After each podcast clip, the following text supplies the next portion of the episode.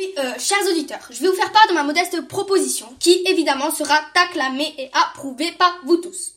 Oui, euh, citoyens, l'obésité concerne trois quarts de la population française. Nos villes et nos campagnes sont remplies de personnes de forte corpulence, d'obèses qui subissent des grossophobies insupportables sur leur physique, souvent même proches de véritables tortures.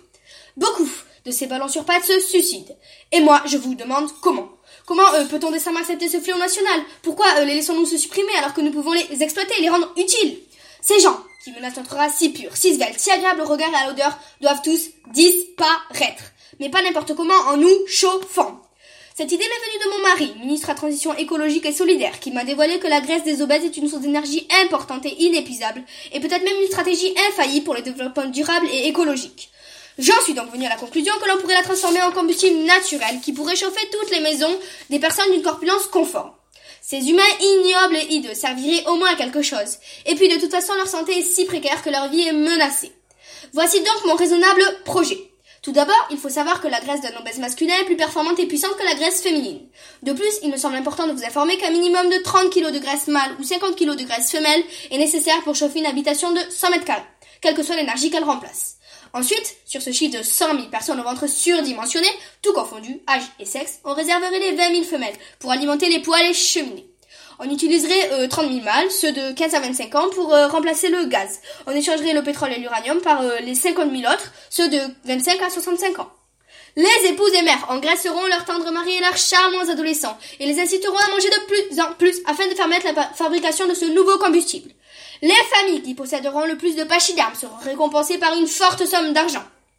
De plus, j'affirme que cette énergie sera gratuite pour les personnes dont l'indice de masse corporelle graisseuse entre 14 et 15 kg par mètre carré, soit celles ayant le poids idéal. À savoir, le Comité national d'éthique me soutient.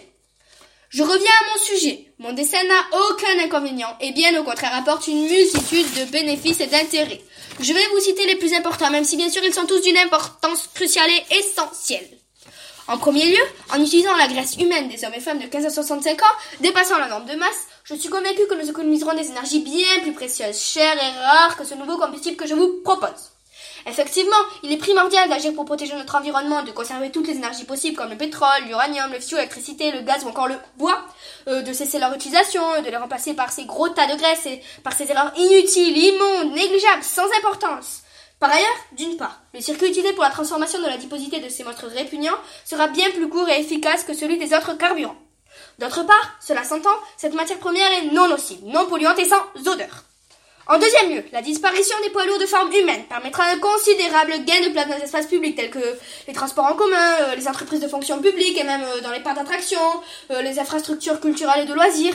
Sans oublier, les logements pourraient être semblables, compatibles pour les humains standards, c'est-à-dire que nous n'aurions plus besoin de construire des habitats disproportionnés, avec des portes faites pour des ogres, tout redeviendra de taille normale, les voitures, les vêtements, le mobilier de bureau et de maison, et dans les supermarchés les rayons seraient moins remplis, moins nombreux et moins imposants, les produits ne seraient pas démesurés et excessifs. Je pourrais, bien sûr, ajouter d'autres arguments à ce énoncé-ci avant. Éviter les réparations trop fréquentes des balances ou user du couturier sans cesse.